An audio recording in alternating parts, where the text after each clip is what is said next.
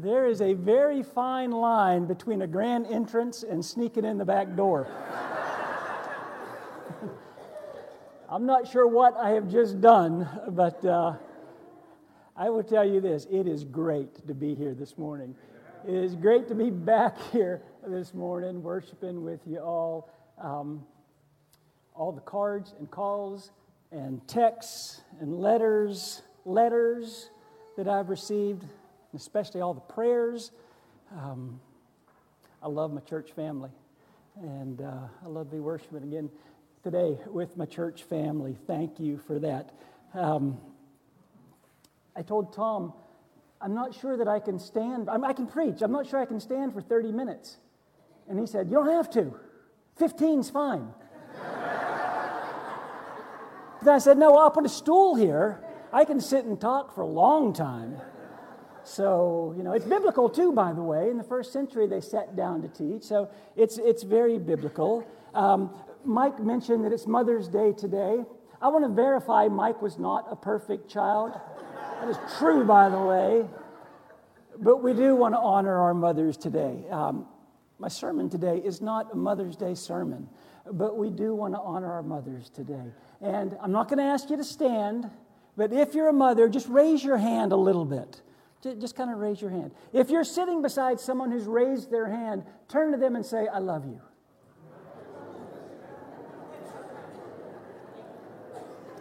We love our moms.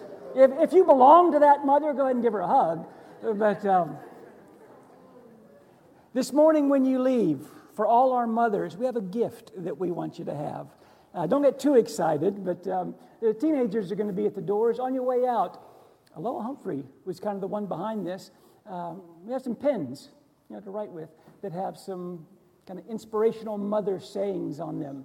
So be, pick, be sure and pick one of those up on the way out the door this morning. And remember when you're digging through your purse to give it to us men when we need something to write with, uh, how much we love uh, our mothers.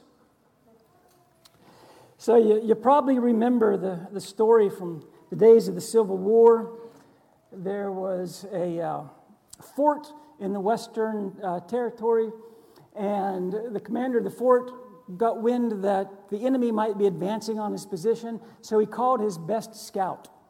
And he said, Listen, um, I want you to try to verify if there's actually enemy approaching. And the scout got everybody quiet. He laid down on the ground and he put his ear to the ground and he said, Yep, enemy's on the way, all right. 200 soldiers, heavily armed. There are 30, no, 35 cavalry. They're pulling eight cannons with them. The commander said, Wow, you, you found that all out just by listening to the ground? And he said, No, I'm, I'm looking under the gate. They're, they're right outside. we don't like to talk about it very much. And tell you the truth, we don't like to think about it very much. But intellectually, we all know that we're in a battle. And the enemy is at the gates. And the enemy does not fight fair. Most of you already know, uh, just by looking at the screen up here and by the old bad joke that I just told, you know exactly where we're headed this morning, right? In fact, some of you are already turning to Ephesians chapter 6. And that's where we're going to be for a while. We're actually starting a new sermon series this morning uh, we're going to talk about um, the armor of God. In Ephesians chapter 6, the Apostle Paul, who wrote the book of Ephesians, talks about the fact that we are in a battle. We're at war. It is a battle between good and evil, and it is a battle between God and Satan. And we like to remind ourselves, rightfully so, that the war has already been decided. God is going to win. We talk about those promises. We, we revel in those promises that God wins. Jesus wins. Jesus is coming back. Satan loses. But even though the war's outcome has already been decided, that doesn't mean that Christians can't still be defeated. And that's why Paul says in Ephesians chapter 6 that we need to put on the full armor of God. In fact, a couple times in that passage, he's going to say, Put on the full armor of God. I want to read through that passage this morning. It's not very long, uh, is going to be familiar to you, but I want you to listen carefully. Finally, be strong in the Lord and in his mighty power. Put on the full armor of God so that you can take your stand against the devil's schemes. For our struggle is not against flesh and blood, but against the rulers, against the authorities, against the powers of this dark world, against the spiritual forces of evil in the heavenly realms. Therefore, here you go put on the full armor of God, so that when the day of evil comes, you may be able to stand your ground. And after you've done everything to stand, stand firm then, with the belt of truth buckled around your waist, with the breastplate of righteousness in place, and with your feet fitted with the readiness that comes from the gospel of peace. In addition to all this, take up the shield of faith with which you can extinguish all the flaming arrows of the evil one. Take the helmet of salvation and the sword of the Spirit, which is the Word of God. Again, that's a passage that we are really familiar with. We've heard a lot of sermons, we've listened to a lot of classes on the, the armor of God. But don't allow your familiarity with that passage to detract from the powerful warning and the powerful message that Paul is trying to deliver here. Again, we're going to spend a couple weeks talking about this armor of God, but this morning I just want to kind of introduce it to you. I want to kind of set the stage a little bit, give you a bit of an overview, uh, kind of an introduction to what Paul is writing, why he's writing it, and why it's so important for us. Paul's going to talk about what Christians do when the enemy attacks. He's going to brief us. Not just how to survive an enemy attack, but actually how to be successful, how to defeat the enemy. Now, so often when we, when we talk about this passage, we miss the most important statement Paul makes. I've sat through a lot of classes, a lot of sermons, I've preached on this before, and we miss, we seem to ignore uh, what I think is the most important thing that Paul says. Look again at verse 10. Finally, be strong in the Lord and in his mighty power. Paul says, Listen, you need to be strong in the Lord and in his mighty power. And then he goes on to tell us how to do that. And we've heard this, saying, it's not what you know, it's who you know, which is a little bit true. Paul is saying it's not what you can do, it's what God can do, which is very true. In fact, that's kind of a theme of Paul's writing.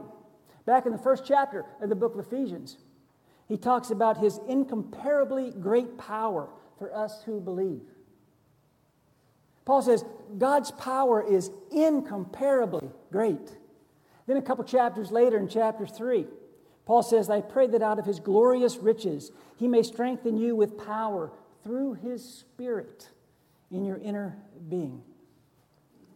Paul is about to warn us about an enemy that is our worst nightmare.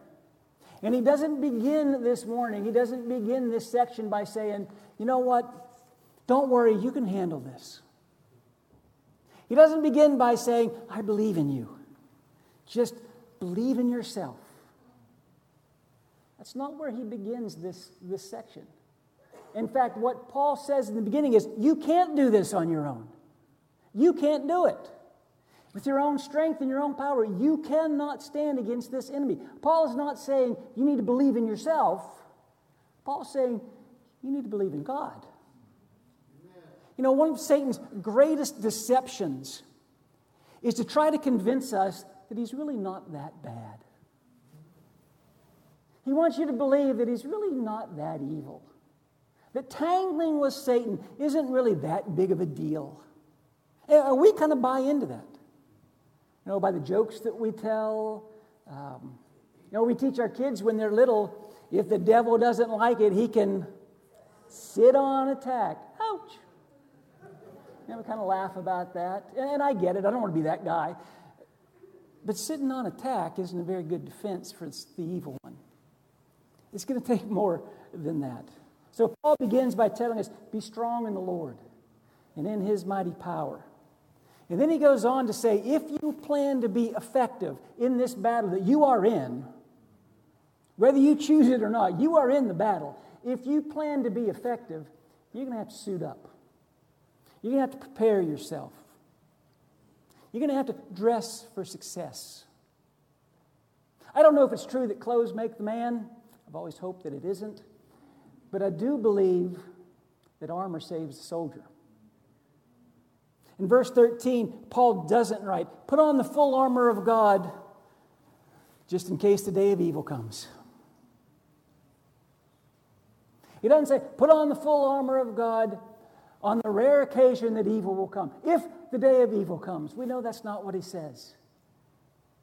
He says, Put on the full armor of God so that when the day of evil comes. Paul says the day of evil is coming. And some of you are living in the day of evil right now. It's not a possibility, it is a certainty. The day of evil is coming. Paul said it is critical that you be in uniform.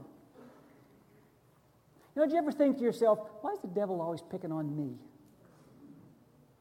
I mean, I'm a Christian. Shouldn't I be exempt from some of this stuff? Why does it seem like Satan is always picking on me? Listen, if you need armor, that's a good sign. It means you're probably in the right place.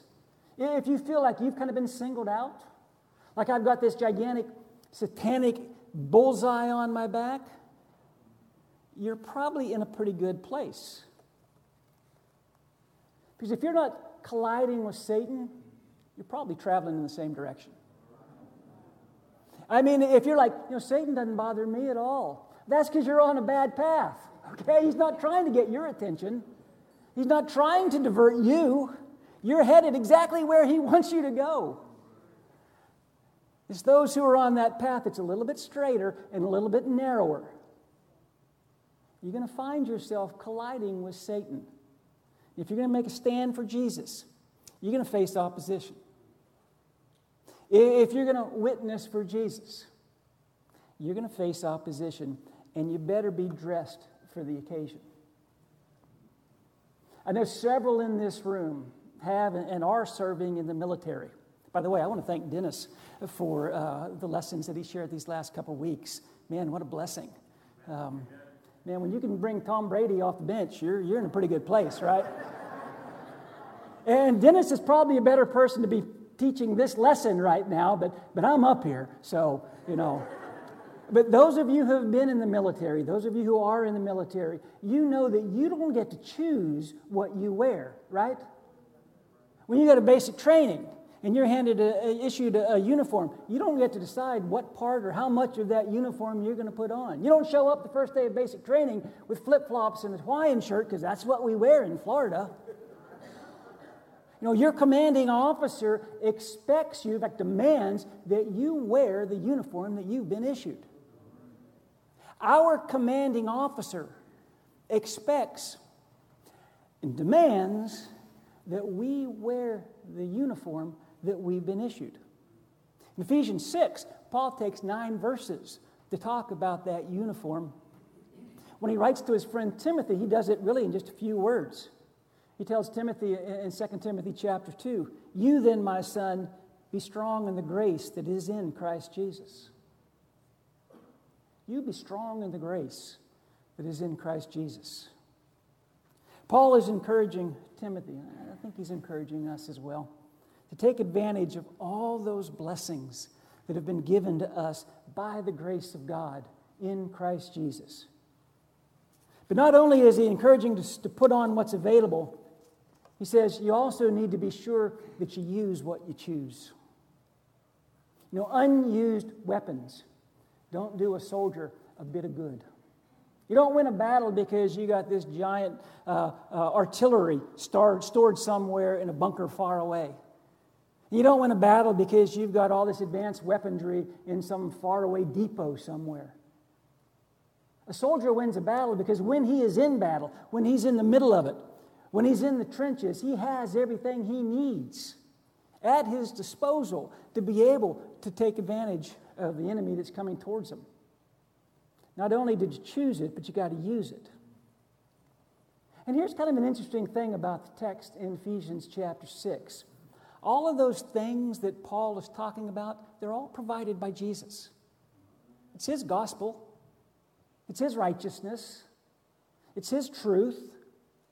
Only Jesus can make the armor, but it's up to us to take the armor. Jesus isn't going to force that on anybody. He's not going to force you to get dressed and ready for battle, but He is providing what you need. Notice how the Living Bible uh, words chapter, thir- or chapter 6, verse 13. So use every piece of God's armor to resist the enemy whenever he attacks.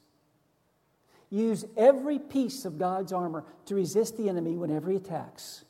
And when it's over, you'll still be standing up. Now, anytime someone talks about this passage, anytime you sit in a class about this passage, you always hear the, the preacher or the, the teacher say, Have you noticed there's no armor for the backside? And I will say, Have you noticed there's no armor for the backside? it's true. Jesus doesn't provide any armor to keep us safe when we turn and run. Why? He doesn't expect us to turn and run, He expects us to stand and fight. He expects us to make a stand. He expects us to resist the, the, the devil, to engage the enemy head on. But don't you dare do that unless you're prepared for battle. You know, in the first part of this analogy, Paul references some things that a Roman soldier would put on every single day. When we got out of bed, he'd put on his belt, he'd put on his shoes, he'd, he'd put on his breastplate. He'd always have those on. But there's some other things that he mentions that a soldier would only put on when he was in battle, when he was headed to fight. Things that he would be sure he had with him when the enemy was so close that he could reach out and touch him. And again, we're going to look at these things kind of at length in the next couple of weeks, but, but let me just, again, kind of set the stage. Um, go back to verse 16 and 17 of Ephesians 6. In addition to all this, take up the shield of faith with which you can extinguish all the flaming arrows of the evil one. Paul instructs us to take up a shield of faith to stop what the enemy is throwing at us.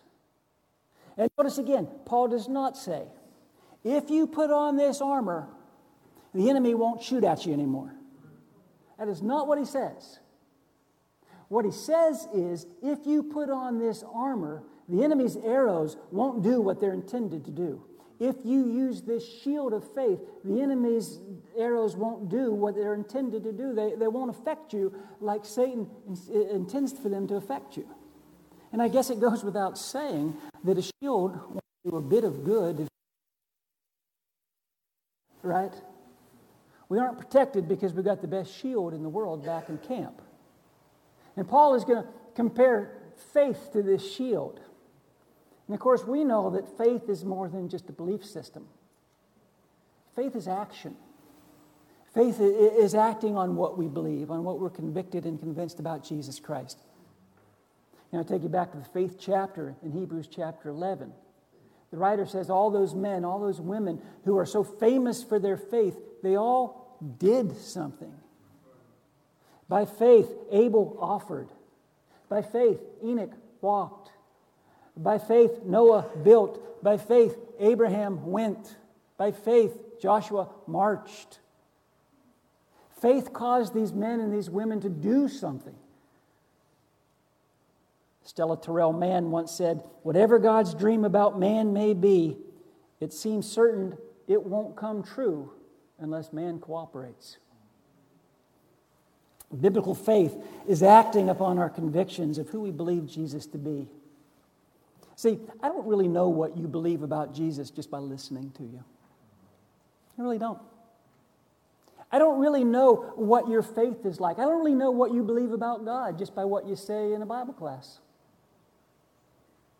But when I watch a person go through a challenge, it reveals where their faith is. I am watching, we are watching some people we love right now go through challenges. And it is revealing their faith. It is proving what they think about God and where their faith is. Now, what is your faith in? Because whatever your faith is in, that's your shield.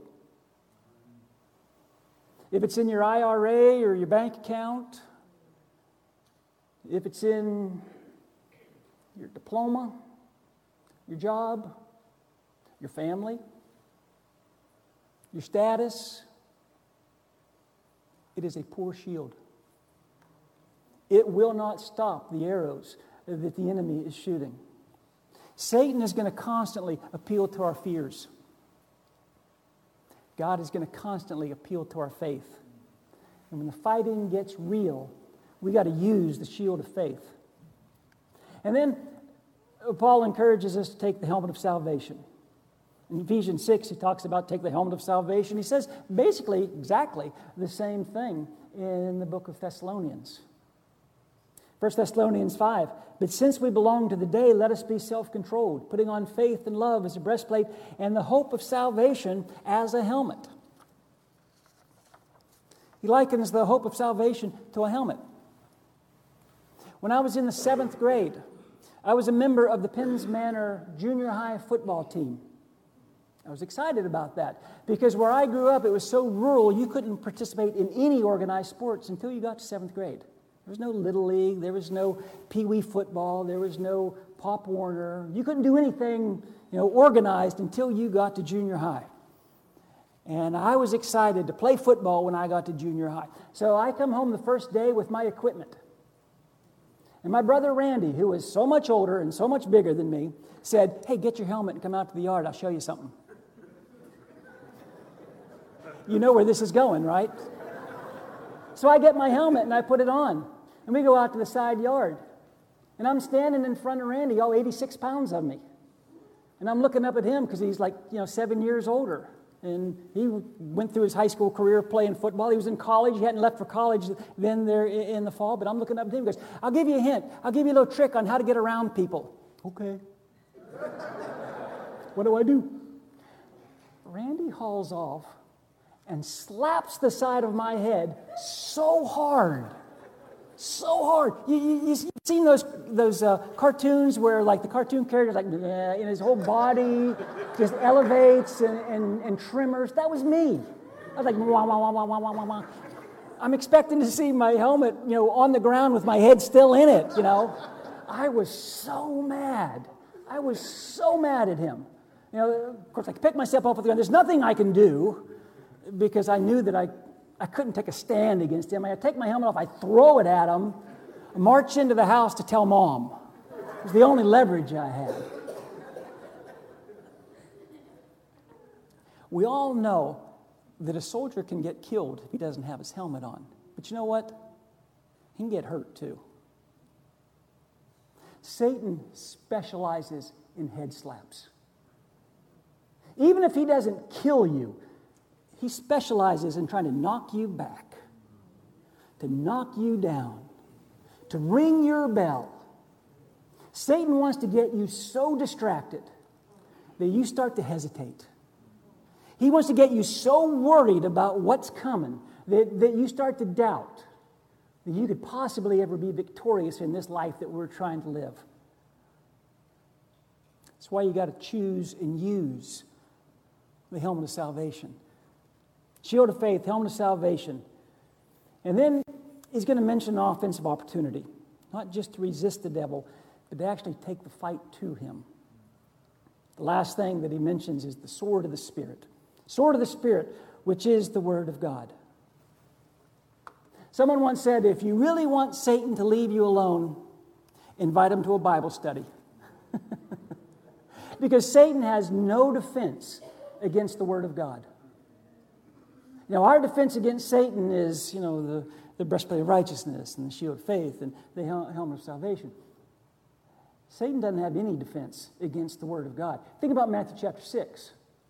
Jesus is led into the wilderness to be tempted by Satan. Do you remember how Jesus answered every temptation? With the Word of God. Three times Jesus quotes the book of Deuteronomy. And Satan leaves him. The Word of God is powerful.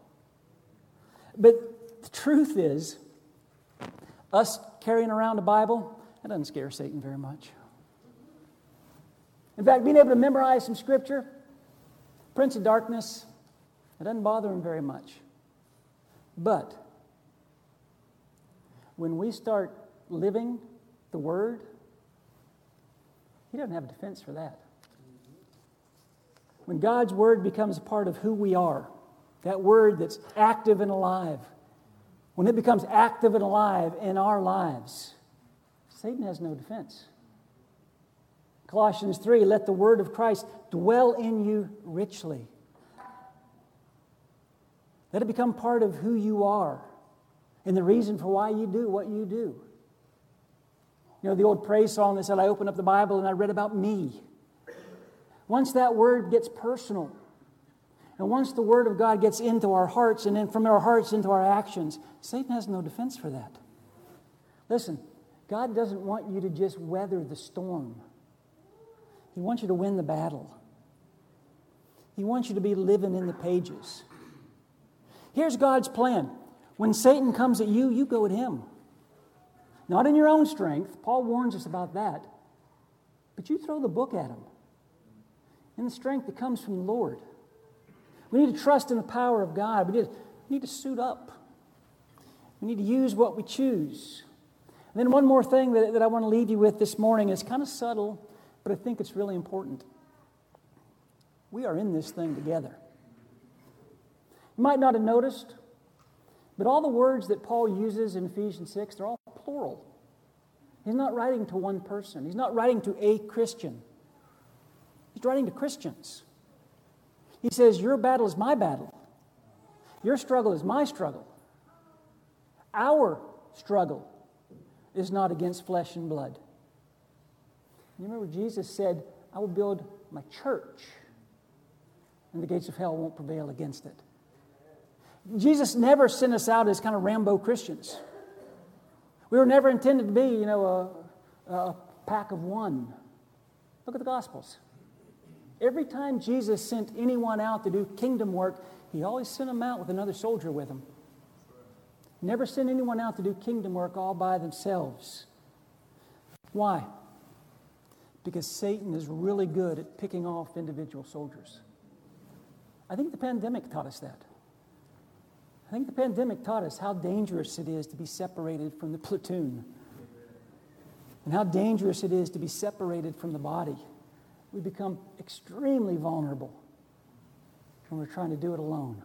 So, one final question Who are you in the trenches with? Who is it that you're helping to fight the good fight? Who's helping you fight the good fight? Who can you turn to when the enemy attacks? And who can you say, hey, cover me? Cover me, I need help. Not a rhetorical question, by the way. I hope some names are coming to mind. I hope you have some people that you're in the trenches with, and they're in the trenches with you. Or, maybe you're thinking, you know, spiritually, I'm kind of on my own. I don't really have a platoon. I feel like I'm fighting all by myself. It is such a lonely place to be, such a dangerous place to be. Is the Lord's church, we're meant to be a band of brothers, a band of sisters. We're meant to strengthen each other, to encourage each other, support each other. One of the greatest blessings God has ever given me is you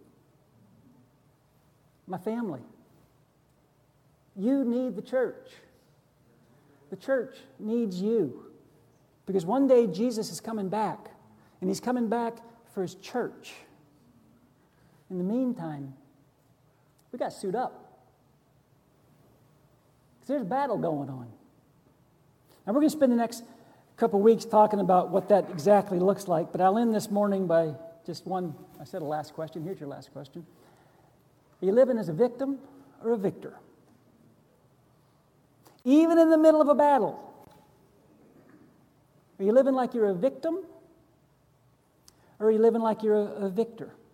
See, here's the thing Satan knows what you have, Satan knows what's at your disposal. But he does not want you to know what you have.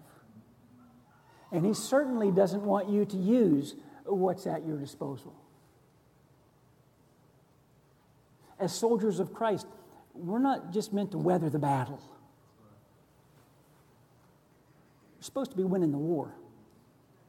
And it's time for us as soldiers of Christ to arise.